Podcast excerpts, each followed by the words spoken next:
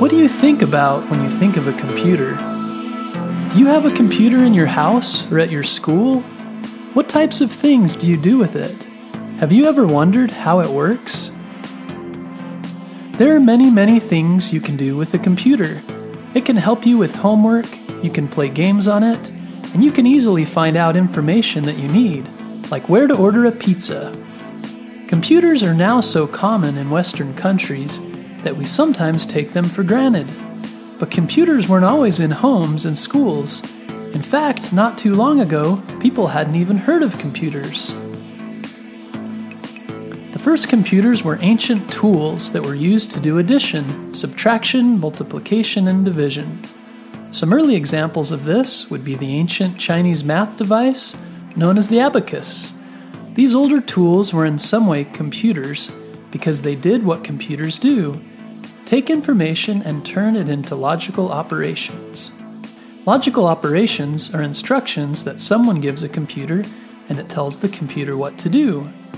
Older tools still required humans to do things to make them work, but modern computers use power and are able to be programmed to do things automatically. The first computers, as we think of one today, was created in 1823 by a man named Charles Babbage in England. Charles Babbage invented all the parts that are now used for a modern computer. He called the machine he was working on the difference engine, but unfortunately he never finished it. Ten years later, another man named George Scheutz read about the difference engine and was excited about what Babbage had been working on. Together with his son Edvard, Scheutz began to work on a smaller version. Twenty years later, by 1853, the father and son had constructed a machine that could process 15 digit numbers and calculate fourth order differences. This was very advanced programming for a machine at the time. Their machine won a gold medal at the Exhibition of Paris in 1855, and later they sold it to the Dudley Observatory in Albany, New York. The Dudley Observatory later used it to calculate the path of the planet Mars. One of the first business uses of a computer was by the Census Bureau in the United States. It used punch card equipment to count information for the 1890 census. A census is an official count of a group of people to get information about them. It's something governments do to learn more about people living in their country. In 1911, the company who made that computer joined another company to start a brand new company. In 1924, it became known as the International Business Machines, or IBM. It is still one of the largest and most famous computer companies in the world. The first computers were around the size of a large room. Isn't it crazy to think a computer as small as the one in your phone fits in a pocket used to be the size of a large room? The next changes came in the 1940s during World War II. Alan Turing, a man who worked for the British military, invented an electronic computer called Colossus. This machine was used to break codes used by the German army in World War II. The Colossus computer was kept secret until long after the war ended, so Turing and others did not become famous for inventing this machine until much later. Computers in the 1950s, after the Second World War had ended, were used for research on the design of wind tunnels and would do other different things like generate random numbers or predict the weather. By the 1950s, programmers were using languages to tell the computer what they wanted it to do. At first, this was written by hand and punched into cards and fed into the machines. Later computers were designed that could be typed on using keyboards. As old fashioned as they were, these first electronic machines were quite useful in science and engineering. They were able to do math problems way faster than a human ever could. They were also used to guess who would win an election for president. A machine called the UNIVAC predicted President Eisenhower would defeat his opponent in an election after only 7% of the votes were in. The UNIVAC's prediction was very close.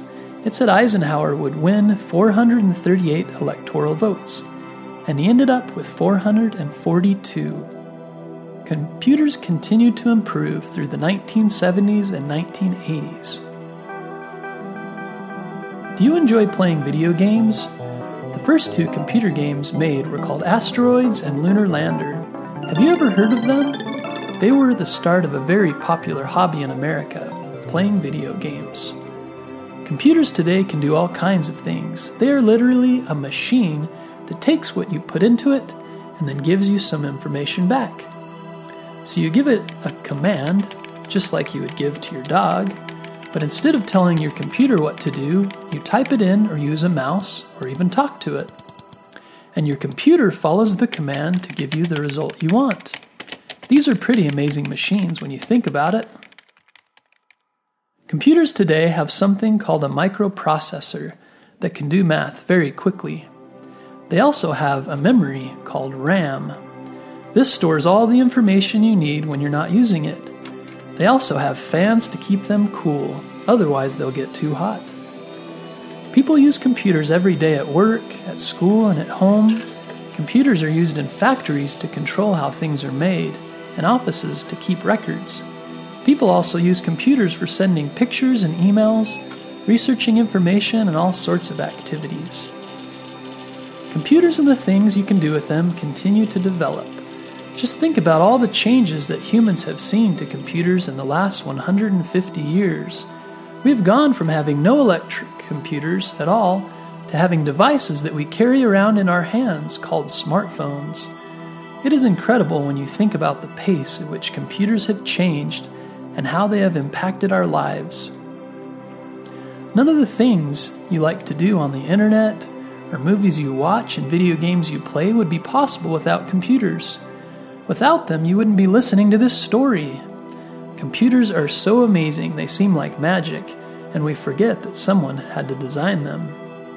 What's really exciting is you can do this too. Kids of all ages have learned to design their own games and apps. This is called programming or coding. A free website to start learning to design your own games is called Scratch. It makes it very easy for kids to get started go to scratch.mit.edu to try it out. Some schools and libraries have code clubs where you can learn how to program computers. If you're interested in how your library can have a code club too, a good friend of mine designed a way to make that happen. Visit prenda.co, P R E N D A dot C O, to learn more about how your school or library can have its own code club. What would you do if you could design a computer to do whatever you wanted? Would you design a game or a cool app? If you think about it, the possibilities are truly endless.